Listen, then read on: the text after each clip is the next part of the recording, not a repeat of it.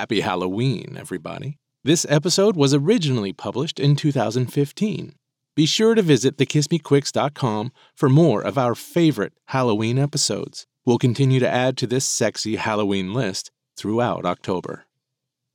Hey, lurid listeners, welcome back to the Kiss Me Quicks Erotica podcast.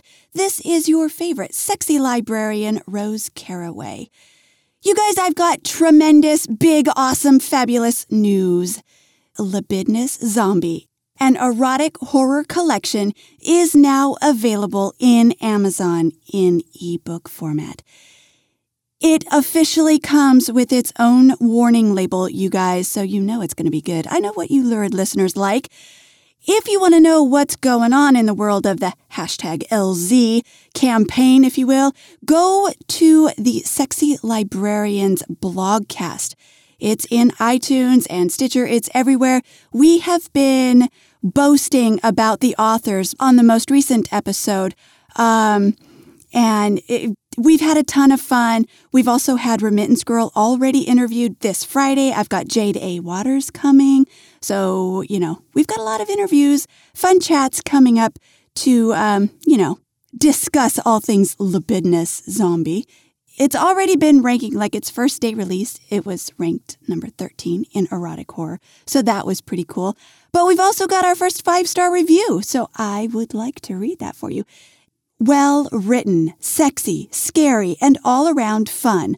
Rose and Big Daddy did it again. This book has a fantastic collection of stories that push the boundaries and take you beyond normal. You can encounter creatures, gore, demons, and everything else that makes you not want to close your eyes. So that's really cool, beyond normal. Of course, we're pushing boundaries. Boundaries. It's what we do. All of the authors in this collection are incredible, and they did a smash up job. It was an extra treat to have a few characters from their other stories show up, too. Thank you so much for that lovely first five star review for Libidinous Zombie, a collection of erotic horror. That's pretty awesome. That pretty hit. That, that's a great review. I love it. Um, and you guys, let's see. I have other news regarding LZ, it's already being nominated for a Goodreads Choice Awards 2015. So, after you buy it and after you've left your sexy review,